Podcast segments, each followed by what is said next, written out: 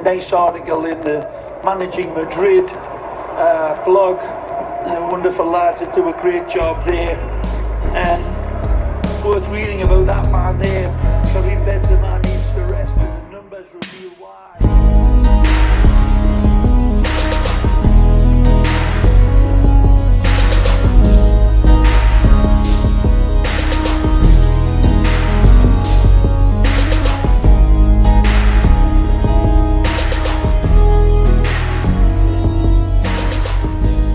Hello and welcome to another edition of Las Blancas podcast. I'm your host, Om Arvin, and I'm joined once again by the ever reliable Grant Little. We're here to talk about Real Madrid Femenino's win over Deportivo La Coruña or Deportivo Abanca, however you want to call them. Both work. And obviously, Real Madrid Femenino did not play on the weekend versus Levante due to at least one Levante player reporting positive for COVID 19. So things have been rescheduled around. Today, on a Wednesday, Real Madrid Femenino took on Depor and pretty comfortably won 3 0. Kosovare Asllani is scoring two goals. Sofia Jakobsen netting the opener.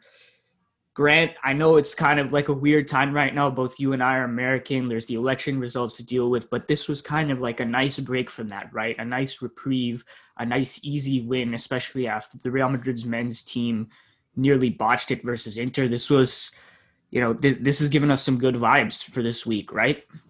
Yeah, absolutely. I, you know, I needed something to distract me from just continuing to refresh while votes are coming in. So it came as a welcome distraction. And I was happy to dive into it because this was a, a really fun game to watch from a Real Madrid point of view. Obviously, if you're a Depor fan, it was pretty horrifying, but I don't think we have a whole lot of Depor fans listening. So I think that we can have a pretty relaxed and excited podcast about this, but we're still going to break it down and be critical where we need to be critical. Right. And I think because we don't have many Depor fans listening to this podcast, let's talk about Depor for a second because what the hell is going on with them? Right? If you didn't pay attention last season, Depor were good. They were very good. They finished fourth in the league, 37 points, obviously, in that shortened campaign. They had two of the highest goal scorers in the league in Peque Barea and Gabi. And Athenea del Castillo had a very healthy assist total with six and was a leading assister in the team. So they had a very well functioning offense that took them into a top four spot last season. And if you look at the table now, they are in 17th place, second last. They haven't won a single game. In fact, they've lost all of them. I mean, they're, they're just doing horribly right now. And if my math is correct, coming into the game versus Real Madrid Femenino, they had the third worst goal scoring record in the league. And now that that simple fact right there may actually hint at what the problem is. Because Depor were actually a bad defensive side last season. Yes, they were fourth, but that came off the back of their offense. They had the second best attack in the league. Second best. Only Barcelona was better, but Depor conceded the fifth most goals in the league. So a very Jekyll and Hyde side, very, very top heavy and it kind of looks like that so far this season, Depor's goals have just, in terms of the one the goals they've scored, have just completely dried up, while they've continued to leak amazing amounts of goals at the back. Right, so the two goal scorers I mentioned, who have been really important for Depor, Peque Barea and Gabi. I think there's only one goal between them in the games they played so far. They were dropped surprisingly for the game versus Real Madrid Femenino. I I, I didn't look at the squad list for Depor, so maybe there were some injury concerns or whatever. But regardless, they didn't play. It was only Athenea del Castillo who was in the side, kind of like one of the main players you'd expect. And yeah, it's, it's just been really horrible for them to start the season. Like, I guess maybe another factor is that obviously you have the defense, right? And if the offense isn't functional, then suddenly you just become an extremely poor team. But we probably poached if not their best player, an extremely important player in Teresa Abelleira, right? Who was uh, was a consistent starting central midfielder for them last season. She is now with us. They did get a decent replacement and in Ainhoa Campo, right? You can do worse. Ainhoa Campo, remember, um, was a central midfielder for CD Tacón last season and eventually ended up moving into the center back position and essentially just carried our ball progression in that department because it was so bad there last season that we needed a central midfielder to play there. And she was our best player to end the season. So they had a good replacement, but as we saw today, it's just not clicking for them. Whether it's because Teresa was so important, they haven't found a way to kind of build outside of her, or because the offense isn't functioning for whatever reason, that's it. They just aren't a good team anymore. Like, yeah, I mean, it's just not been great for them. And so it was good news for Real Madrid Femenino because we came into this thinking, okay, we've only won one game so far and three. We really need to get going now, right? Like, we need to take advantage of matches like this against opponents who are in a rut and go on and grab the three points. And we ended up doing that. So that's the background on Depor, the context behind why this was kind of like a comfortable game. Grant, how did you feel about Depor's performance today? And like to you, how does that kind of illuminate why they've struggled so much this season? Yeah, so I mean, just kind of from obviously, I'm looking at it in a tactical kind of view, but also kind of as a fan view because I am a supporter of Real Madrid. I never really felt like they were going to score they had that opportunity in the sixth minute where Olga Carmona kind of gets beat for pace, but Misa comes off her line. And then in the 25th, I think she made a save on that uh, Torres chip shot. But other than that, they didn't really carve out any real opportunities. Iris was really fun to watch in the midfield for them. I thought she was really their only bright spot. But from what it seemed like to me, Depor just didn't have many ideas going forward we had this kind of odd press at the beginning and their center backs would feed it to the midfield and then the midfield would kind of just try and go direct. But ivana andres and babett peter just didn't they weren't troubled. They just headed it into the midfield and then you know teresa and kaci were really really good at just picking the ball off the feet of their midfielders. And like i said there was just they really possessed no threat going forward and allowed Real Madrid to really kind of go for it and get all their their fullbacks forward. You had Cassian making runs into the offensive third.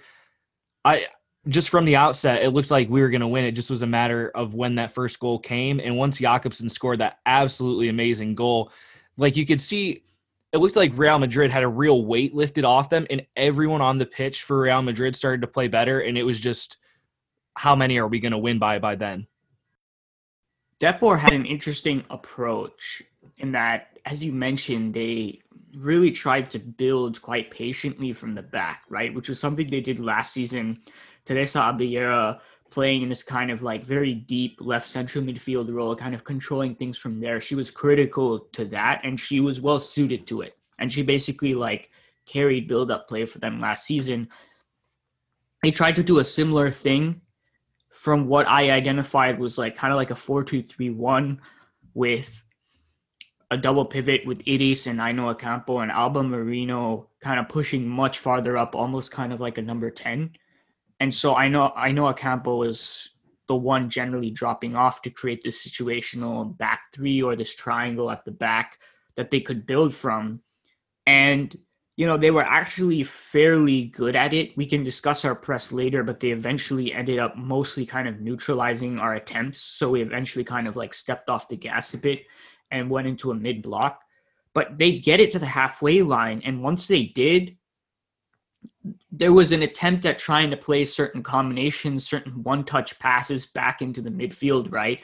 But one i felt because of the nature of the double pivot and you had one player dropping off and the and the other one wasn't really kind of like adjusting and kind of moving up into advanced areas like alba merino was kind of outmatched numerically playing in advanced areas trying to connect midfield to attack but also just the execution of the passes back into midfield were just bad right? It looked like from the fullback positions especially they lacked the individual quality to kind of play this style and progress after like safely moving the ball into wide areas, which is kind of the number one way you build from the back, which is a pretty big problem, right? If if you think about it. So they did that. It didn't really work. But then as you mentioned, Grant, many, many times they'd get the ball securely to the halfway line and then it was just route one into the flanks, just lofted balls into those areas. And it didn't really make that much sense to me, right? Like, why would you go to such great effort to control your phase of possession, get it into a certain area, and then just almost give up on it and just go long to where you aren't really prepared to win, first of all, the first duel and then the second ball. And it just allows the opposition to counterattack against you time and time again. And if we hadn't had like a million offsides this game, it might have been five or six nil because Real Madrid just we didn't we didn't really have to do much in regular possession play because we could just live in transition the entire time because we knew at some point or the other there was going to be some kind of bad turnover coming from Depor and we could just feast on it. And this was not like again, Depor are in a weird situation now where they, they're just suddenly one of the worst teams in the leagues based on result, but they were not a good defensive transition team last season either. I in, in the games that we watched specifically against Granadilla in the 1920 season, I identified some sloppiness at the back, and it just looks like to me that a huge amount of weight and responsibility in this type of like gradual build up scheme falls on like one of the central midfielders. And in this case, it's Ainhoa Campo, and the last season it's Teresa Abelleira. And I thought Ainhoa Campo did okay. Actually, again, she she has experience carrying an entire build-up on her shoulders, but you know, it wasn't her greatest game ever, and I think it was just too much for her to do. Right? She dribbled past the pressure, she played out wide, and then the ball is lost instantly. And you know, there's it's it's just not that much you can do in that situation. And also, I think she wasn't really taking up the positions that Teresa did last season, which was Teresa moving very deep into the half space, almost kind of taking the position a fullback would take in deeper possession play. So kind of moving the lesser players on the ball out of the way, getting your better player on there in that type of position and having them play from that type of position, almost kind of how Tony Kroos moves so deep into the left half space to conduct play from there. I know Acampo didn't really do that. She more kind of stayed in a traditional pivot spot. And maybe that was kind of the issue. But then again, right, it's a double pivot, right? So with Ainhoa Campo dropping off. So like it's it seemed like the delineation of roles there wasn't exactly super clear either. And so yeah, it was just on the whole kind of a weird scheme that was poorly executed and that really just kind of put Real Madrid in a position to win the game just through, you know, basically playing through balls and balls into the channels to like extremely quick and talented players going into the channels. And like I think that made it a fairly easy game for us. Yeah, I completely agree. And I mean, it could have been a lot worse had Asllani finished those one versus ones, which I think we have to talk about at some point. You know, she she's her leading goal scorer, and she's also, you know, scoring at a pretty high rate. But she could be scoring at such a higher rate. Like that last chance where she eventually ended up putting it away, she gets through on this wonderful kind of shoulder feint turn and then shoots the ball right at the keeper. And she did did that pretty early in the match too. And obviously we're happy about her scoring goals, but you you expect and we're going to need in tighter games for her to put those away. You know, I that was just something that I looked at and am worried about going forward. Although hopefully she can figure that out as she gets more time. But I don't I don't know how you felt about that, but it's worrying how many point blank shots that she's shot right at the keeper. Yeah, it's not just this game. It's been this season as well where she's kind of missed good chances. There was some controversy over what I think essentially was a poorly translated comment out of context where Asllani said something about my teammates need to finish the chances that I put in front of them or something like that. I don't know if you remember that, but it was like yeah, I saw people that. got mad about that, but like it really wasn't quite clear like how like the double translation that was happening, how that affected things. And you know, regardless, the point being that people responded to that being like, well, you know, people who believe that that was what she said word for word were like, well, you've missed so many chances this season, right? And that that being true, that Asllani has been kind of wasteful in very good situations, not just this season. If we remember last season, like there were again, CD Tacón were not great. I don't think we we maximized um, Asllani's skill set particularly well, but we were we had many kind of tight games against lower opposition sides that we would lose or we wouldn't win because at the end of games or whatever, we just weren't clinical enough, despite not playing that well overall. And Asllani was kind of part of that in not being super efficient in finishing these chances in front of goals. Now, again, I only watched about half of the games last season because, again, I simply couldn't watch the other half due to them being not broadcasted. So there is, you know, some sample size thing going on here. Like you could reasonably say that this is just. It's just a poor stretch of finishing within the sample. It's not actually reflective of her ability to convert high quality chances and that she's actually a much better finisher than this, I don't know. And frankly, like given her role at Sweden, it's not really that of a finisher as much as it is her being a facilitator. That also hasn't given me enough sample size to say. So, like, yeah, I mean, it, it could be that this, okay, it's just variance, that it just happened and it might not again. But, like, I would, I wouldn't just dismiss it outright like like you're saying grant like i don't know if i'd be worried. I would mark it as something to pay attention to though for the rest of the season to kind of see like does this is is this really a pattern? And if it is then we i think we can come back to it and be like well you know it's great when we're creating so many chances a game right? Because she still ends up scoring two but what happens when we come up against like atletico madrid who are the second best defensive team in the league and we only get like three chances and Asllani has one of them. How what, how does the calculus change there? So we'll see. Again, like I I cannot definitively say whether this means she's like a subpar finisher or whatever. Again, for the sample size reasons I gave, but it is true that not just this season but also last season she has been a bit wasteful with some of these. So we'll see how it is going forward. Does does that logic make sense to you? Yeah, absolutely. I, and I'm not I'm not I've seen Asllani play quite a bit, and I've seen her finish some insane chances. I just at the beginning of this season, it, it's looked a little shaky where she should be a little more composed. But hopefully, it's mm-hmm. just you know the start of the season, and we'll start to see a lot more of those find the back of the net the first time around. Like what's funny is that the first goal she ended up scoring was just way harder than any of the other goals she scored. Yeah, like it was a really good pass by Cardona, right? But she she she essentially went into kind of like a full slide to get contact with the ball and then she puts it straight into the bottom corner. And it's like, how'd you make that, but then miss the two one versus ones, with obviously the second one being it, a rebound that she was able to put away. It almost seems as though this season she's thrived more as an instinctual finisher where she doesn't have that time to think about it. Because if you think back, she's got quite a few headed goals where you don't really have that much time to think. And then you have that great pass from Cardona where she just has to react instinctually. But then when she gets those one on ones and has more time to think, that's when she starts missing her her shooting boots. So I wonder if that's something that she just needs to work on being more calm and composed when she gets in those one-on-one opportunities. That's a very good point.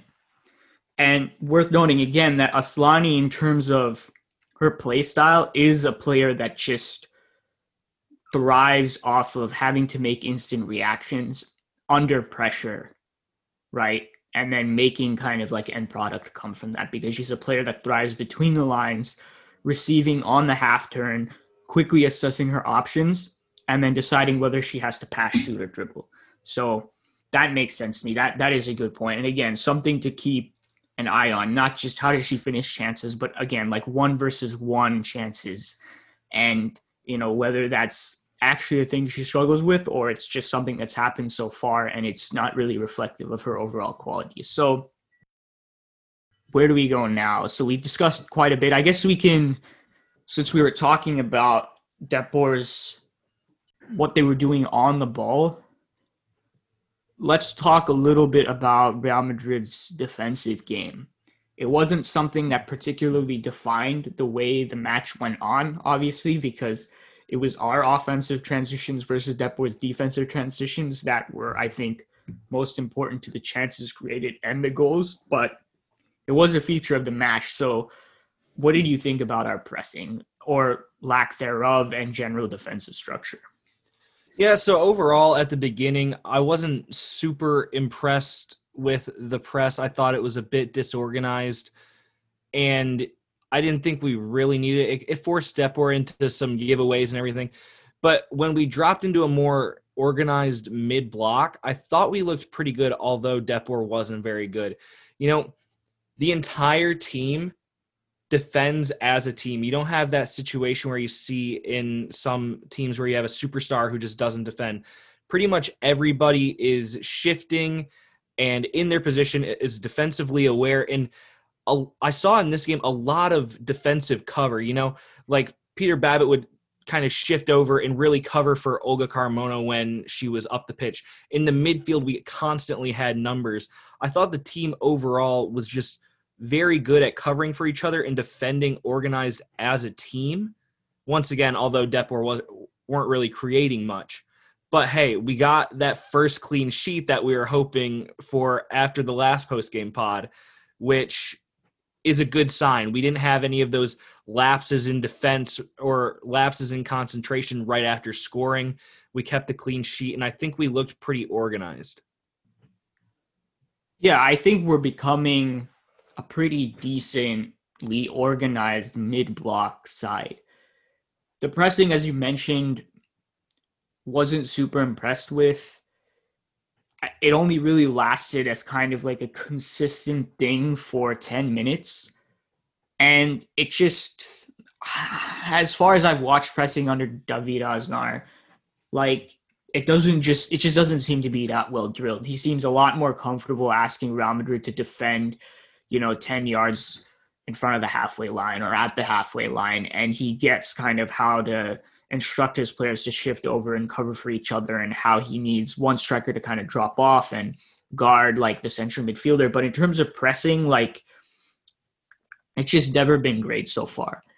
And it wasn't like a disaster to start the first 10 minutes. Again, Depor didn't really have the threat to to make much of it. But I think if you were to look at kind of like the granular sections of the press, like especially the front of it, you can see that we weren't really doing what you'd want a press to do, which is to really shut off passing options, hem a team into their own half and force a turnover, or have them like play long, right? Because they have no options and you regain possession deeper in your own half.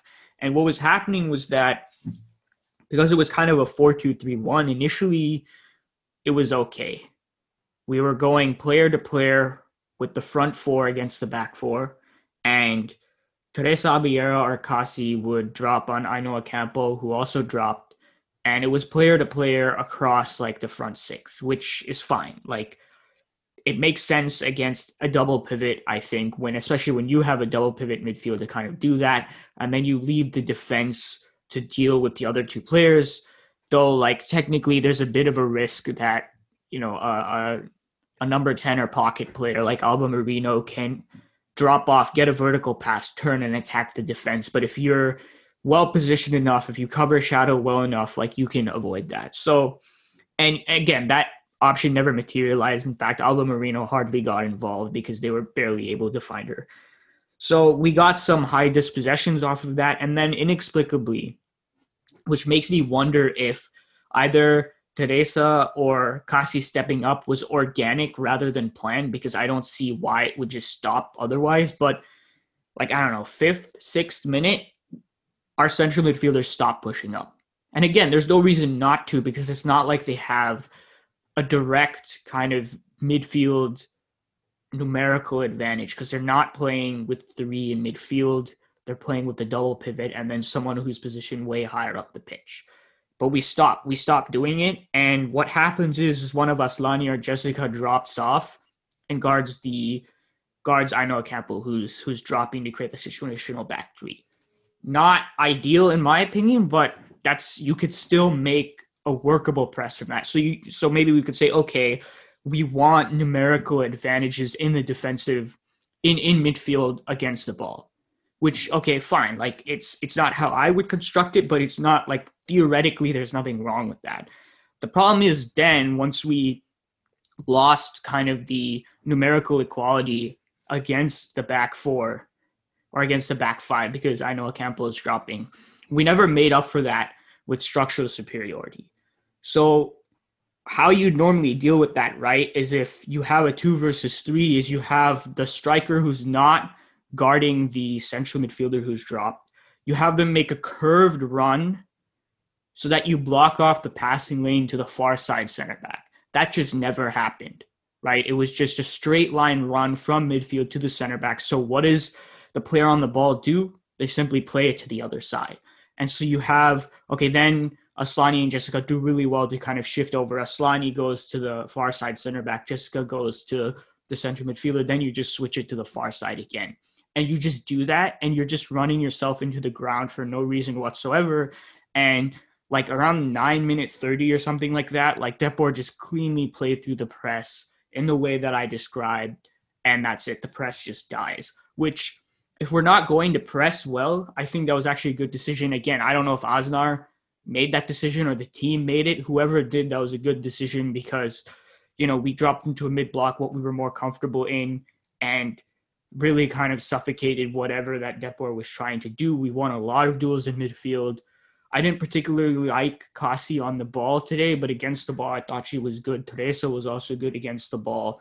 And we ended up winning two duels near like the halfway line that ended up resulting in goals anyway. So it wasn't a high press, but we still ended up winning the ball in advanced areas and we ended up scoring directly from it. So yeah, overall, like I think it was a solid defensive performance. I just think for future kind of games where a high press might be useful, I think it'd be worth it to figure it out. And it's disappointing that we didn't really do that today because I thought, given that Depor were so dogmatic about wanting to build from the back and not really being that good at it, if we pressed well, we could have dominated the game even even higher up the pitch and won even more high turnovers and like basically prevented Depor from even getting into our half in the first place. And honestly, just to do it as a training exercise, like a real life training exercise to kind of get the reps in, you know, build the kind of like understanding and triggers that I think are more valuable than doing it on the training ground. And we didn't do it. It's more of a nitpick again because we ended up winning 3 0 fairly comfortably, but it is a thing that like we haven't been a great pressing side so far under Aznar. We attempted it. It wasn't very good and we ended up dropping off into something we are more comfortable in. And like i think that's just something to note and hold on to going forward. That's that in terms of the pressing which i think i talked way too much about given that it only defined 10 minutes of the game but i thought it was interesting. Let's get into well i guess because we're talking about defense why don't we discuss Olga Carmona at left back? Because it, it's been we we all know by now that like we don't have an established left back, right? The experiment so far has been to put Marta Corredera there, who's a natural right back. She has played pretty well there the last game, and also for Spain, she got some minutes there that Grant watched and said she looked fairly okay there. So that to, to, me is like okay she's the starting left back moving forward but obviously we want to back up to that. And i think what david Aznar was trying here is like well if i i, I don't or can't play Corredera there who who who who who essentially plays in that position? And he tried out Olga Carmona who actually has played as a wing back before but as a wing back and that obviously is different from playing as a fullback in a back four. Grant, how do you think she did there? Like you can discuss about what she did on the ball and against the ball. Obviously, like the con the overall context being to like talk about it in relation to Real Madrid's defense, but I think it just makes sense to talk about her performance as a whole. How do you think she did there? And do you think she's a viable option in the left back position going forward? Yeah, so I think that she started out a little bit nervous. You know, she was beat for pace on that one where Misa had to come out. She looked a little shaky in 1v1s early. But as I said a bit earlier, once Jakobsen got that first goal, I think it gave like a little jump start of confidence to everyone. And from that point on, I thought she looked really good at left back, actually. You know, I talked about how Babette Peter would come over and kind of – help her when she got forward. It looked like they had a good understanding, but she looked really dynamic going forward. She had a really large range of passing that she could slice open a defense or break a press with. And as the game progressed and progressed, I thought she got better and better at 1v1s. Uh, something that I kind of noted, and it only happened once when she was pressured, she didn't look super comfortable passing back to Misa with her right foot, but she was able to kind of dribble out. And she was actually really physical and able to use her physicality to get by players. I thought that she she was really good and you know this obviously isn't a game that was going to test her a lot defensively, and we'll have to see how she does if she's like pinned back by Atleti or Barca, where she's mostly defending. But I thought she looked like a really viable option and gives Aznar kind of this, you know, what card is he going to play in which match? Because I think Corredera brings something different than what Olga brings. And that is nothing but a good problem to have going forward. So I do agree that she ended up looking more comfortable throughout the game, but I think I'm more critical of her performance than I think most people, at least going by my timeline on Twitter. I thought she was really good offensively. I'll start with that. Her passes in transition from the left half space or into the left half space or into the channel for Asllani to run onto, for Jakobsson to run onto, were sublime. Right, as we mentioned, she ended up creating maybe the highest quality chance of the game when she played that pass into Asllani and she got the one versus one and she botched it. That was really impressive to me. Like, I know she's a quality offensive player. Obviously, her primary role is that of a left winger. She's a good dribbler. She has a good final ball. But to me, what sets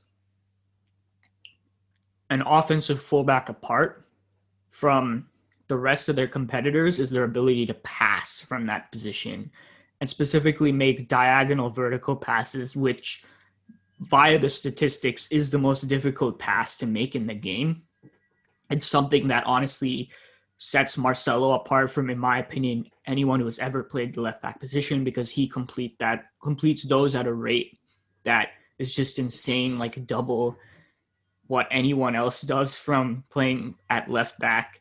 You know, if you look at where the position is going in general with players like Trent Alexander Arnold, I mean, you can even look at Kenti Robles. Like, she, I think her most, what do I want to say? Like, I guess kind of attractive quality, but I wanted to say, like, kind of the one that you kind of like first see when you watch her play is her dribbling ability, but she's also a fairly strong passer from the position. And so, like, it was good to see that because it just adds an entirely different dynamic, right? You can, in an in an age where pressing is becoming more of a thing, or at least you have more defensive blocks that are trying to push you to wide areas and force the fullbacks to make decisions on the ball. Having passing in those positions just becomes extremely valuable. It becomes more than a luxury. It's almost becoming a necessity. Like, look at Depor today, right? In my opinion, everything just kind of went to shit for them as soon as the ball went to the wide areas for the fullbacks and they had no ability to progress the ball. Like, if that exists, then it just becomes so difficult for you to become a good possession based side. And it even enhances you in transition, right? Because you don't need to play the ball up and then have a pass kind of played from there you know, into the last line. You can just give it to your fullback, as we saw so many times this game. Olga Carmona coming in transition, playing that ball immediately, catching already a weak side and defensive transition out, and someone like Asllani is away. So I was super impressed with that. Defensively, I was not as impressed. I don't think she had like a disastrous game against the ball but I just think it would be hard to against a side that provided very little offensive threat. I think the few times I saw her have to defend one versus one, I wasn't super impressed. She wasn't beaten every time, but I'm more looking at like her body positioning in those areas just wasn't great, like a bit too upright, a bit too rigid, and which to me is kind of natural when you're playing a winger in a fullback position. And she was up against like a fairly good one versus one player in Athenea on the right flank. And there was just one moment where, I mean, she didn't even do much. She just kind of shifted the ball to the left and just completely burned Olga, like literally turning her, and she was away. And, you know, someone else came over and, and cut her off. So that was that. But again, I'm thinking about this in the context of the long term. Like, I don't know if I'm super comfortable about like her having to defend versus you know Barcelona or Atletico Madrid and being constantly tested like having like Caroline Graham Hansen go at her for example like even when Corredera struggled to check her like is not exactly an ideal situation for me. Obviously no other team in La Liga has Caroline Graham Hansen but I do think that she could be a bit of a liability there in those positions. And so I'm not super sure how hyped I am about her being a backup kind of option there. Like, I guess it depends on how much you believe is the offensive capacity of other teams in the league and to like how high up you think the lack of capacity goes to where you just think you can get away with it. Maybe it's pretty high. I'm not exactly sure. Um, but yeah, I mean, outside of games like this, I'm not super sure I'd do it. But if if he only plans to do it against like sides like that are like Depor who haven't won four straight coming into this game, then I guess it's fine. And there is no doubting that she she really raises our offensive ceiling from that position. Corredera has shown good offensive stuff from there, but I think what Olga showed today, I think is a level above what Corredera provided, and it makes sense because she's on her natural side, whereas Corredera is cutting inside every single time to make something happen. So, yeah, I guess it's a question of trade offs. Though I would like to see Babett Peter get one game at left back at least. She's played all across the back line her career. We've seen her there last season. I don't think she's that amazing on the ball, but I think she's more solid defensively. And honestly, to me, I might consider her the second option at left back. But I don't know. Like, I don't know if you want to respond to that, Grant, like anything you disagreed with or wanted to build upon, but those are just kind of my feelings at the moment. Again, like small sample sizes, maybe Carmona has like a much better defensive game or something from my point of view that convinces me um, in in matches in the future. But like at the moment, that's just kind of where I am. Right, and I agree that like she's not gonna bust in and be obviously just replacing Corredera in those big matches. But I do think that you know she showed a bit defensively, and and as she gets more reps there, she will improve, I think. And I think it's important to get her those reps against teams that are struggling like Depor or against teams that we think that we can kind of just have the majority of the ball so that we start to mold that backup left back because I am a little worried about having Babett at left back with her pace. I don't know if she is going to be able to keep up with a lot of the wingers in this league that could really when we need a super solid defensive left back. And also I think that you lose quite a bit going forward obviously if you have her there as well if she's in that place instead of Corredera and Olga Carmona. I think today Olga was really good and did what she had to do. Obviously, we said she wasn't very tested in defense, but I liked what I saw, and I thought I thought she was a, kind of a standout for me in that position. You know, not as saying like this is our new starting left back, but I thought she did a good job there. In his, you know, when you have those rotations, you know, we talked about in that 17, 16, 17 season with Real Madrid when the B team came in and had to get results. Like I think that Olga Carmona could be that B team left back and really provide a lot offensively. I think those are fair points. I think a case can be made either way. I do think the point about Babett Peters' pace is important. It's not something I had considered um, when just kind of like talking through who I prefer. So, like, yeah, it, it, it's just simply a fact that we don't have an ideal candidate left back. Like, even Corredera, who's going to be the starter in that position, like, I mean, if we were to build our ideal team, right, of any player in Primera Iberdrola, like she wouldn't be there if we're being honest. Like she would probably be my backup at right back.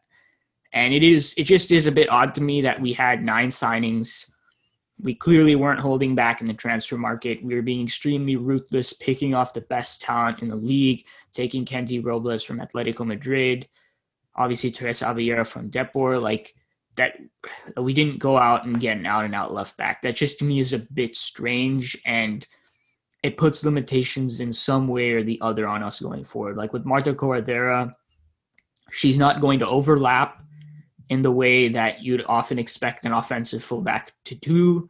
Um, obviously, she's going to be like just her against pressing is going to be a bit weirder because she's going to constantly be turning inside, which could make her a bit more susceptible to having the ball picked off and stuff like that. But again, overall, she is the most solid option, um, especially defensively, I think. And she, I guess, when she cuts inside, like in the opposition half, like it adds a different dimension to the possession game. So there's some give and take there. But then with Olga, you have like the ideal offensive kind of profile in the left back position, which, but I think also some trade offs defensively. And then Babett Peter maybe better defensively, but really is not going to offer much on the other end. So there's trade offs with each player that you could have at left back. Whereas, for example, if we look at Kenti Robles at right back, I don't really see any trade offs there whatsoever. Great dribbler, great overlapping. She can underlap as well. She's a solid passer from the position, as I mentioned, and she's also a good defender. And I think being Real Madrid, that's the kind of player we should aspire to in each position. And so, like next season, I don't want to see this this kind of like conundrum like happening again. As much as I am happy with like Corredera's performances there so far, and you know our willingness to kind of try players in this position, I think it's something that really can't last past um, this season, really. Yeah, I completely agree. We need a natural left back that is left footed. That is like the first thing on you know the transfer wish list for next year. We can't kind of have this makeshift, especially if we have injuries. We need we need that number one. You know, if Corredera is your backup left back and she's right footed, that's one thing. But we need we need an out and out left back to be our starting left back. Right, and also if Corredera is starting alongside Kenti Robles, we don't have a backup right back. Right, so is Kenti Robles going to play every single game throughout the entire season, like Casemiro or Benzema, and then get gassed? And what happens then? Right, so like, you know, maybe we might see Corredera and Carmona playing at the same time, but then also like Corredera is like playing every single game. So we'll see. Like it's it's it, it doesn't have effects just on the left back position, but also the right back. So it's it's not something that can be avoided now. Obviously, right? Like this is the squad we have. I think Aznar is doing the right things, making the right choices as to how to move forward from this position. But for as good as a transfer window that we had, and I think it was a really good one, I think this was a big miss here, and it's something that we need to solve as soon as possible let's talk about more player performances because I think that will kind of naturally lead us into the other things. Yeah. Can we talk about Teresa? Yep, go ahead. Yeah, I thought she was quietly one of the best players of the match today. On both sides of the ball, I thought she was really good winning the ball. She really knows how to get players into space and make those passes that break lines and take players out of the defense and you could kind of see it. She didn't complete all of them today, but you could tell that she sees passes other people don't see, and she has the quality to make those passes, which is super, super exciting. And like every time she reared back to hit one of those, I was like, oh my gosh, is it going to be one of those? You know, I can't remember who it was against last year, but Odegaard made that pass that just basically cut across the entire defense. And um, they they just tapped it in. She's that kind of player that can really unlock a defense, but I thought she was really good at kind of dictating the pace both offensively and defensively and like I said, I thought she was a real standout today. Yeah, I think she had a good kind of classic solid central midfield performance in the sense that like not directly involved in any of the goals, but does all the other things correctly right? With the potential to create goals if certain things go different ways. She's a great tempo controller. It was something that really impressed me when I watched her at Depor. She's fantastic under pressure, ball progression, all the things you want in a central midfielder offensively. Again, like Grant mentioned, she also has like a final pass in her from deeper areas. Like she's a really good player. And I wanted to see her start earlier, to be honest. Like I she I, I, think she had a game previously, but like since then, right, Maite Oroz has been playing ahead of her, which you know, to be fair, Maite Oroz has been incredible. Last game, Maite Oroz was player of the match. We're not quite sure why she wasn't in the squad for this game because Real Madrid don't really communicate to us why they do these things. But I have to assume it's due to injury. I don't think there's really a technical reason for why she'd be out, given that you could argue that she's our best central midfielder. But what for whatever reason, it gave Teresa Abelleira a chance to start uh, it seems that Aznar wants Kaci paired with a more creative central midfielder, probably for like steel and grit in midfield, which I kind of understand, though we can get to how necessary that is. Because I thought Teresa was just about as good against the ball as Kaci was. So, like, but yeah, I mean, Teresa got her chance. I think she basically prove to Aznar that, hey, you can start me at any time and there's going to be very little drop off, right? Like, I am a starting 11 caliber player. And I understand you have to make tough decisions, but hey, I'm here. This is my quality. Start me. And, you know, I, as a manager, I think that's all you want from your players. Make me make tough decisions. Make it like a pain in the ass for me to decide do I start Maite Oroz or do I start Teresa Abelleira? And I thought the latter did everything she could to to make it make those decisions as tough as possible in the future. And yeah, as you mentioned, I was very pleased with her performance. Since I mentioned Kaci, why don't we just kind of discuss her? Um, it was interesting to me when Thaisa came on that she came on for Teresa and not Kaci. One, because I think those two are more similar players, right? But also, I just thought Kaci didn't have as good of a game. Like against the ball, she was her usual combative self. She ended up, I think, winning the duel in midfield that ended up leading to the third goal. So, you know, she was good on that end. But passing wise, I, I wasn't that impressed as I just basically as a trend this season. Last season, relative to all the other players in midfield we have, she was good on the ball. But I think now that you see her next to like potentially world class players in that area like Maite Oroz and Teresa Abelleira, you can see she's a bit of a step below. But even then, I just thought she just wasn't as clean as tidy in possession as I'd expect her to be. And so, given that it seems to me that Maite Oroz and Teresa Abelleira seem to be pretty good defensively, I wonder why, like, or maybe it'll happen, but it, I think there's a case to be made that we should at least once get to see what uh, Maite Oroz, Teresa Abelleira double pivot looks like. And I'm I not so was sure the exact thing when yeah. I was watching this match. Again, against Barcelona, I'd probably still play like Kaci, for example, but I think given that I just I don't see like Maite Oroz and Teresa Abelleira as liabilities on the against the ball. Like I guess is what I'm saying. Like I don't think they're just that's their game. I don't think they're out and out destroyers. I think Kaci is a little bit better in that area. I think she's physically a bit more imposing than those two.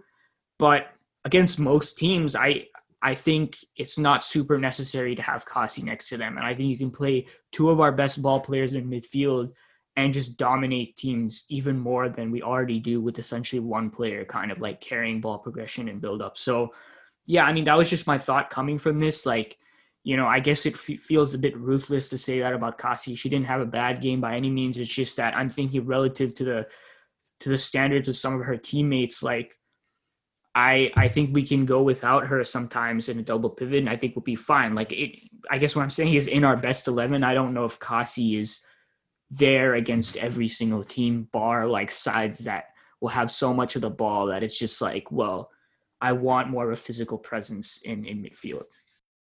Yeah, and I mean that is a great problem to have that we have these three midfielders who, you know, could start in potentially any combination. And we'll see how Thaisa comes back and fits into that as well. But it's good to have that depth because it is a long season and we didn't really have that proper preseason.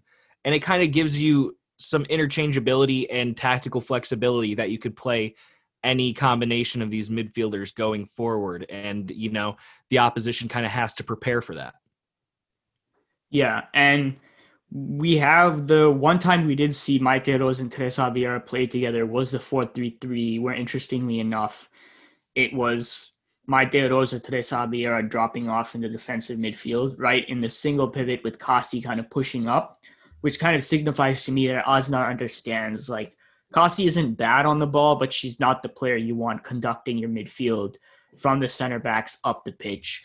Simply because of the fact that, like, when we have played in a midfield three, she has not been the single pivot, which you'd think is odd on the face of it, right? You want your best defensive player to be in that position, but it's not been her because like we have players that are a different level on the ball. And it makes more sense there. And like this is a more extreme case, obviously, but it's what happens with the men's team when Casemiro is not the player dictating from the single pivot. It's actually Toni Kroos who is doing it.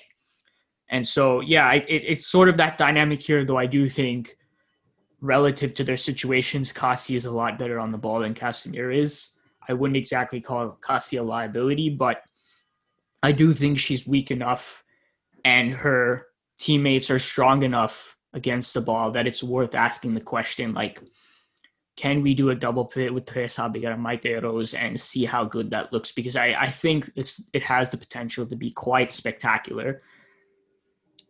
So that's just, I guess, kind of the thoughts on that. In terms of other individual performances, I guess there's a lot more to talk about. But let's go to Sofia Jakobsson because she had that great goal. She had some nice moments, but she was also offside like 15 times in this game. So a ridiculous amount. A ridiculous yeah. amount. It was insane. And it was weird because it was in positions where she was basically just standing too. It wasn't like she was called off making a ton of you know, attacking runs. It just seemed that her positioning was a little off, which was strange. But if we take it from the start, I kind of thought it took her a while, similar to the Sweden game where she ended up scoring the winner, to get into this match. But then she gets that absolutely incredible goal, like a sweet piece of footwork, and then a class finish and from that point on in the first half, she looked like an absolute world beater. Like no one was going to stop her. She almost had an assist like 13 seconds after that. And then the second half started, and you know she kind of fell off again. She kind of faded in and out of the match for me, other than after she scored, where she looked like amazing. I don't know if that's how you felt, but it was interesting to kind of see that. No, that is how I felt. And I think Sophie Jakobsson can be a player who kind of drifts in and out of games sometimes because she is someone that's like that makes an impact going at defenders. And that's who she is. And that is a high variance kind of approach. Is your take ons are not always going to come off. And even what they do you have to if you think about it you have to control the ball so perfectly that you're you're in a good body position that you can deliver after beating your marker. Either a good shot on target or a good pass after that that like really the level of skill it takes to be a consistently dangerous player mainly through dribbling is really really quite high. Like if we look at so many like I guess players who just their main aspect of the game is dribbling consider how inconsistent a lot of their games are. Like Hatem Ben Arfa, for example, right? Like those types of players. Like now Jakobsson, I wouldn't say is an inconsistent player in that mode. Like I think it speaks to her quality that this is her primary approach, and she, especially last season, was just a game in, game out, game changing presence for the side.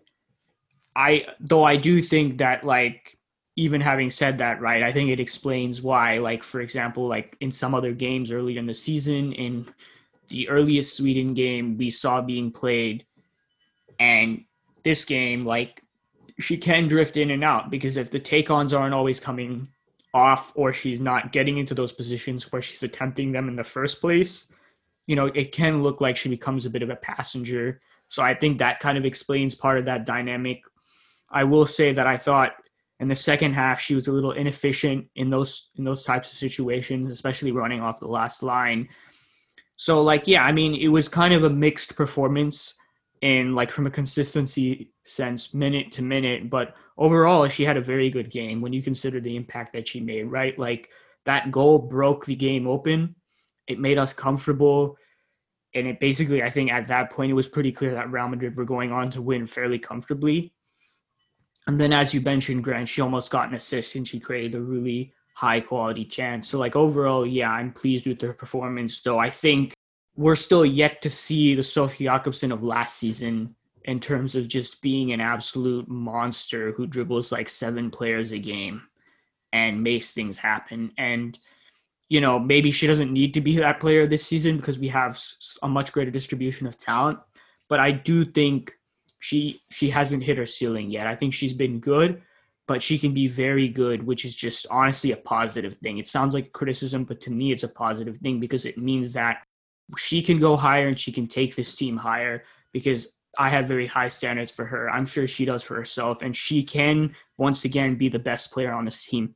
And you know, she hasn't quite reached that level yet, but I I think she's getting there. Like to me every game she seems to be finding more of herself and basically running into I think the middle part of the season, I think she could be firing on all cylinders and she could be again our most dangerous player. Yeah, my hope is that both we see that kind of transition from both her and Asllani once this final international break is over and they can stay in Madrid and focus on this team. You know, they had it's such an emotional roller coaster trying to qualify for those international tournaments, especially when Sweden is really you know, th- these are their best two players. And once now that they're qualified, they have I think one or two more games at the end of November, early December. Once they have that time to just focus solely on Real Madrid, I expect to hopefully see, you know, Jakobsson back at her best in Asllani, hopefully finishing better and getting more involved in midfield. Yeah, and they really don't have days off with the Swedish national team. Like not only because they're so important, because their manager literally does not sub them off when Sweden are comfortably winning and like there's no chance that the team is going to lose the game. So like they have to be locked in. You know, not that other players going to their national teams don't have to be locked in and they don't take it seriously, but there's a level of responsibility on those two players to deliver for their national side that I think is equivalent to or even greater than what they have at Real Madrid. So it really is just I have to be 110% all the time. And like, yeah, I mean that they haven't like if you consider the the players going to the Spanish national team, none of them are starters. I mean, Marta Corredera got a start, Cardona did as well, but in like the best Spain starting eleven, I think you could argue that neither of them are in there, and that's mainly because it's dominated by Barcelona players. And so like yeah, I mean, they're locked in. Obviously, they're fighting hard for a spot, but the level of responsibility is not the same. Marta Cardona is or has been so far a starting winger for Real Madrid, one of the leaders of our offense. She's just not that for Spain. So yeah, I think that's a good point to take into account. And hopefully once that's kind of in their rear view mirror, again, they've already qualified for the Euros now. So we're getting there. But once that happens, like them being able to put all their focus on Real Madrid, get consistent training sessions with the team in, no breaks like I I have pretty good hopes that like they kick into that other gear that we've seen them attain with Sweden, which is very very exciting because again, like Jakobsson and Asllani have been pretty good so far. It's not like they've been bad, but they both can definitely take it up to another level. Yeah, do you want to talk about um, Cardona and Jessica, the other front two? Yeah, go ahead. I felt bad for Jessica in this game. I felt like she was always fighting to get the ball back, always fighting for positioning. But she really didn't get much service other than that great ball. I believe it was from Jakobsson in the 18th minute, where Jessica probably should have put that on target and would would have probably had a goal. But other than that, she was just kind of anonymous throughout the match, in my opinion. And I don't think it was really to her own fault. She just wasn't really getting the service that she needs to be that predator in the box. Jessica is very much a player who makes her impact off ball. She's a player that gets into good goal scoring positions time and time again, and that's where her goal difference value comes from. She's not this amazing link up player like Asllani is. She's not an amazing dribbler. She's not even like this target player, right? Because she's pretty short actually and so she's not going to bring others into play that way. But she is quite simply incredible at getting into good shot locations time and time again. And even though she's short and she's not a target player, she's ridiculously good at winning aerial duels inside the box, mainly because not because she's overpowering or out jumping players, but she gets into good positions, she creates separations, and then gets in the air to finish. And I think it was, I think it was a more difficult chance, maybe than people think that Jakobsson cross coming in. Though I think maybe yeah, she given her standard of heading skill, I think she might have should have put that on target. But I think that just kind of shows you what her game is. And I was just honestly looking at the replay, I was like a bit astonished that she even got there in the first place and she was able to like get her head onto that. But like that's just what she's good at. And so given that's her profile, if you don't give her the service as you were mentioning, Grant, you're not going to see her in a game unless you're specifically looking for off ball movements. So yeah, I mean, I don't really blame her. I think even when she's not getting on the ball, she's valuable in that she stretches defenses, creates space for Asllani, right? Like again, Asllani needs to play with someone who occupies the the center backs, stretches them, keeps them in check so she can receive in places between the lines. So that didn't really happen, and we can talk about that. But yeah, I mean, I think that's just how it goes some days when you're a striker like Jessica. Like you're just gonna have games where you don't get the ball in the box very often, and so it looks like you didn't do much, even though you're making good movements and good runs. And it's interesting because Real Madrid dominated offensively, right? We created what I assume is a very high XG performance because we had bare minimum like two one versus ones for Asllani, and we had a number of good other shots, but most of those were coming in transition, and they were coming in ways that the player receiving the ball, running at the last line, was in a position to take a shot rather than play across. So, yeah, I mean, in transition, it was interesting that Jessica didn't really get that many opportunities. I think that was just the circumstance. It's just how the play unfolded. But we didn't do that much in regular possession play. Again, we didn't really need to. But again, it's it's this thing where like our possession structure is adequate under David Aznar, but unspectacular. With Teresa on the side, like we're cleanly moving the ball from side to side, getting into wide areas so Cardona can go out players, um, Jakobsson can go out players, put deliveries into the box, but it's not really more dynamic than that. And when the deliveries aren't coming in at great frequency or they're not that accurate as we are today, someone like Jessica can kind of like fall out in terms of like influence and like look invisible to the untrained eye that kind of would lead me into a point about Asllani, but let's hold that for now because you wanted to talk about Cardona, so go ahead. She kind of gives me some Vinicius vibes. She she looks so electric at times, and like you know, in that second half, she had that sweet move in the box to open up, and then she fires the shot high and wide. She also had that great assist to Asllani for Asllani's first, but the second goal.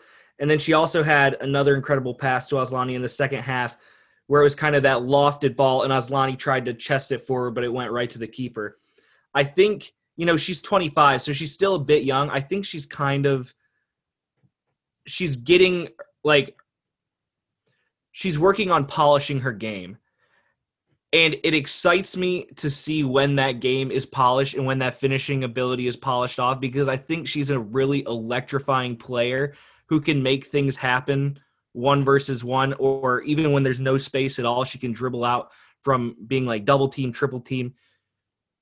But she also has kind of that side where she can drift out of games, disappear, much like what we were talking about with Jakobsson when you rely on some of that one versus one skill. But I, I thought she's exciting. She shows flashes of real inspiration and we just need to, you know, continue to get her minutes because I think she's really one for the future of this team. Yeah, I I think Cardona has been our best dribbler this season. One versus one and against multiple players. Well, actually, I'd say Kenti Robles. I was yeah, I was gonna see about that. Kenti Robles against multiple players, I think has been our best. But in terms of like the amount of options she has one versus one to create separation, I think she might be her might, might be our best usually Kenti is kind of starting in positions where she receives against, you know, in in favorable momentum against the first defender and then just continues her run past several like so we haven't exactly seen her in that many like stationary or like kind of measured one versus one situations, obviously because she's a fullback and she's usually arriving from deeper positions and she just manipulates that advantage beautifully. But, you know, so I'd say multiple players can do Robles one versus one Cardona. I don't know if you think that's fair, Grant, but that's how I'll split it for now. Um, but I'll the point being, point being, I think Cardona has been really good for us dribbling wise this season, and she just she's just special in that area. She has everything you want. She has skills, she has tricks, she has those little feints, and she has like an incredible burst of acceleration. Plus, she's she's tidy with her ball control, and she's just overall a good technical player, as we saw on the pass that she slid in for Asllani. It was a little ahead of Asllani, but given the lack of time she had to make that pass, the fact that it basically had to be first time and delivered as a through ball, I think it was pretty much as good as it could have been. So that was really an excellent assist. And yeah, I'm I was quite happy with her performance. So far, she's been one of my favorite players to watch. And I think she should be our starting winger, whether on the left or right, for this season. Now, I do like her more on the left. She was fine on the right today. We, we saw last game where Jakobsson and her switched flanks at halftime, and they still look both as good. But I do believe that Cardona is better on the left and Jakobsson is better on the right, even if it's just a little bit. That most of the time, that's where I'd play them. I don't know if like Aznar is just continuing to kind of fiddle with it to kind of get greater sample size, but Cardona, when she's on the left, when she kind of has she feels herself and she just is able to kind of dip inside past defenders. It's kind of that thing with rodrigo where you see with him play on the left and he just cuts inside once and suddenly you can tell like both of it with both of them it's just like something lights up in their head and they just start doing it every single time. They start going past players and creating chaos. And jakobsson can do that but she's also more of a traditional winger who stretches the width of the pitch likes to isolate one versus one and put in the cross whereas Cardona is likes to cut inside a bit more and kind of influence from those sorts of positions. So like, I mean, just a small thing. It didn't really wasn't really, I guess, kind of a negative thing to play her on the right in this game. She was she was good. She had an assist. Obviously, Yakuza did end up cutting inside inside the box to score the goal. So like, it was more on the margins what I'm talking about. How do we make marginal improvements? And if we're thinking about that, I would play Cardona on the left and Jakobsson on the right. But I don't I know agree. if has made a decision with that. It seems that he's experimenting quite a bit with it. Yeah, when I saw Jakobsson kind of start on the left, I was a bit surprised, and I was wondering if we would see them swap flanks, but we really didn't in this game. So it may have been just you know, like you said that that tinkering still with what is the best lineup. Which I mean, I'm fine with. The result was good. They both played well, so we move.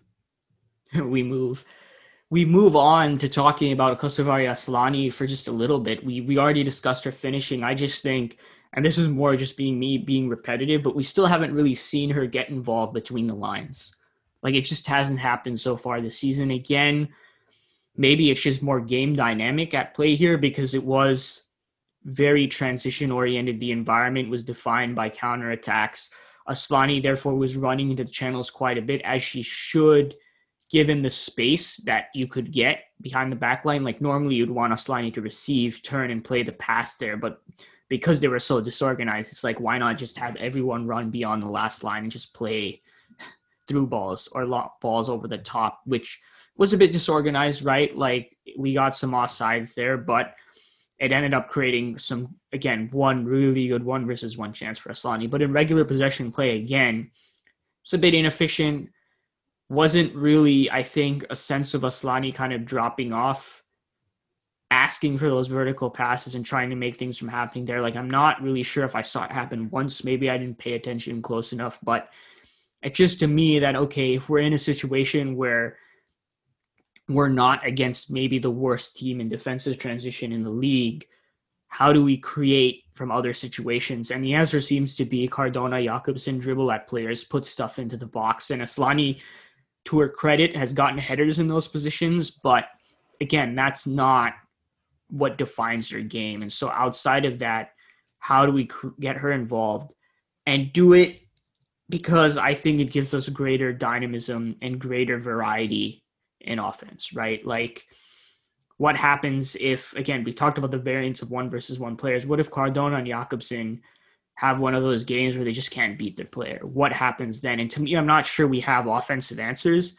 And I think something really needs to be done to how do we work a game through the middle as well as out wide and create combinations, create patterns of play that opens up lanes for Asllani to receive and have her influence as a creator, as a link up player, because so far she really looks more like just a finisher, a classic number nine alongside Jessica Martinez, which has been okay so far. Again, with this game, it might have just been how how things played out. It just might have been the dynamic, but it is something that I want to see at some point because I think it's important. And if the goals dry up for whatever reason for Asllani, I think it's going to look like last season where she's not involved at all and we're like wondering where she is, which I don't think is good.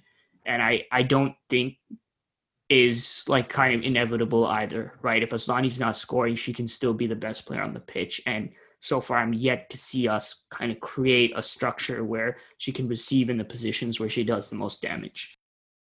I completely agree. I, I just like you said, I think she maybe dropped back once, if that, and I think that kind of also affects how how many times Jessica Martinez gets the ball as well because you know Asllani gets the ball, plays it out wide, the cross comes in, or Asllani gets the ball and plays it through to Jessica Martinez. When you don't have Asllani dropping in, I think that we get that lack of service to Jessica and we get her less involved. And and we we've harped on this like listeners have to be so sick of it. But we're going to keep doing it until Aznar changes what he's doing. We need Asllani to drop in in her best position and get involved and um, we still have not seen it at all. Yeah, but I am pleased that unlike last season, she is scoring a lot more despite this not happening, which I do think is down to the fact that she's just playing next to better teammates, better chance creators.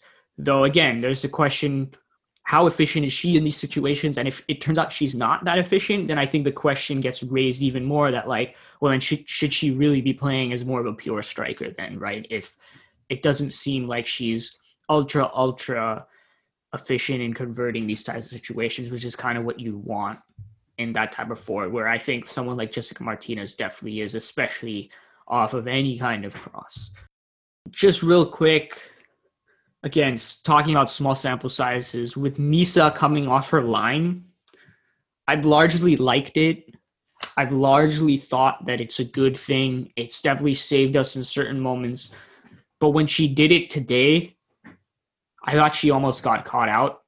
And I can't remember if she cleared it or Ivana Andres came over and cleared it before she got to the ball. But to me, it looked like she made a risky decision there. And I'm just telling you, at some point in the season, we're going to concede because of that. Not because I think it's a bad strategy, but I think she's just a tad reckless with it. And I think she's going to get caught out at least once.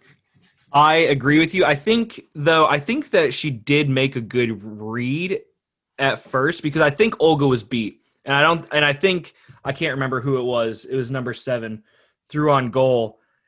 And I think she would have had a one-on-one, which you know, number 7 is Athenea. Okay, yeah, yeah. Um and I think Misa maybe saves it. But I think what messed up, I think she got it on her right foot and she kind of scuffed the clearance that's what made it look kind of rough. And I 100% agree that she's going to get caught out one of these times, but it's just something you live with when you have this kind of keeper who's young. I mean, how many times when Neuer was young did we see him get chipped from like midfield, but then he made absolutely insane saves? I yeah, think it's yeah, something I, you live and die by and it's going to happen and we're all going to probably be furious when it happens but the amount of times that she's saved us because of it it's going to be worth it. But yeah. in this match, it looked a little sketchy. Yeah, I mean, I overall I think it's a net positive. Overall, Misa has been one of my favorite players this season. I'm never going to forget her performance versus Barcelona. She's she's been good this season. It's just like it was just a little thing I wanted to mention because like it's been in the back of my mind, but in this case, it was kind of the one where it scared me the most, and I was like, "Ooh, like that to me was a very 50-50 should i go should i not in terms of like whether it was worth it or not and i think she's going to do it when it's more like 10 90 90 in favor of like not going for it in terms of like the mental calculus there. But you know, it it is what it is. As Grant said, it's something you live with, and I think even just isolating it to those actions, I think it's going to be more positive than negative throughout the season. Grant, do you have anything else you want to talk about? Any other player performances? Any other kind of team dynamics things? Anything you think that is kind of like relevant for the games ahead or whatever? Or have you talked about everything you want to talk about? I'll just say one more thing about Lorena and Chioma. I thought they came on and in their limited time, they had an impact. You know, Lorena had that little through ball to Jakobsson, who almost created a goal out of that. And then Chioma had the pass to Asllani, where she ended up scoring the third goal. I thought that was a bright sign. I wished that Chioma would have came on a little bit earlier to get her some more minutes, but it's good to see instant impact off the bench. That's something that we're going to need going forward. And I don't think there was a lot to say about it because they didn't have much time, but it was a little flash of good. Yeah, what I'll say is that Chioma's role has been minimized quite a bit with the arrival of Marta Cardona and I thought Olga Carmona, but it seems like Olga Carmona will be competing at the left back position, or maybe this is a one off, whatever. But her role has been minimized, and I think that's a shame. I don't know if it's like a crime or anything, because I do think Marta Cardona is the better player, but Chioma is very, very good. And having her as a substitute is quite frankly a luxury. And she she showed her super sub credentials last season. Like she came on and saved us in some moments or gave us hope in games where we felt like ah, we're 2 0 down, nothing's gonna happen here. Um so like I I'm happy she's on our team. And despite the fact that she might not be as relevant as she might want to as she was last season, I think she's to have some moments on the bench like she did today that are going to be really valuable for us going forward. And it feels like she's kind of like been forgotten almost because she's not starting really anymore. But I think she will be an important player for us, whether it's from super sub moments or an injury happens or she gets a run of of, of game time out on the flank. Like she is a very good player, and I, I don't think we should forget that. So that's just what I wanted to say about her. Other than that, I don't have more to say. I think we've talked about pretty much everything we could have for this game. We covered it pretty comprehensively, going over an hour at this point, I think. So Grant, nothing more to say, I'm guessing. No, I'm all good. So, yeah, we will be with you guys for the next Real Madrid Femenino game, which is on Sunday against Eibar. Unfortunately, at 6 a.m. Eastern Standard Time, but it is. Is that official expect. already? They sometimes they announce it so late. Maybe it's just a placeholder, but I'm seeing I hope it it's a placeholder. I'm, I'm seeing it on. That's what Google is telling me. Google is telling me at 6 a.m. And it's also on November 8th, right? So it's only four days away. So it's not like it's the week before where it's a placeholder. Like I, am hoping it is, but you know, even if it is, they're gonna like what as they're gonna only push it as late as like 8 a.m. Right? But as you said, there's there is a big difference there. But still, I would prefer, you know, at least 12 p.m. or something. But that's just never to happen. Today was a 10 a.m. game, which is about as late as it gets uh, for Primera Iberdrola games and Real Madrid Femenino games. So yeah, Sunday, wake up bright and early. We will be up because we'll do a podcast right after that game and get it out as soon as possible unless like I can't remember when the Rounders men's team is, so it might be combined. I think it's on. Sa- uh, no, it's at three. I think it's at three on Saturday. On on Sunday. Uh, yeah, okay, so then it's probably going to be combined. So we probably won't get it out right after, but it will be there in the evening for you guys. So that's what's ahead. But for now, this is all we have for you in terms of covering our game, our excellent win versus Deportivo La Coruña. I hope you guys enjoyed it. I hope you found all of our analysis valuable. I do think that maybe it seemed like we were overly critical for what was a good performance, but again, we're just trying to dissect and cover every single angle that we can about the game, and especially in terms of the context of the long term and not necessarily in the sense that like yes this is about covering the game but it is also about just talking about the team as a whole and certain dynamics that we think need to improve. And we always think things can improve. So it's not that we're not happy. It's just that we're trying to cover every single angle that we can and bring up any little question that exists because the point of managing madrid to set ourselves apart from other websites and in relation to Real Madrid Femenino is to be really analytical really be, I think, quite inquisitive, quite critical in terms of how we think about things and leave no stone unturned. So I hope we did that for you on this podcast. I hope that, as I said, you found it useful. And that's all we have for today. And we'll see you guys on Sunday. Thank you all for listening and Hala Madrid. Hala Madrid.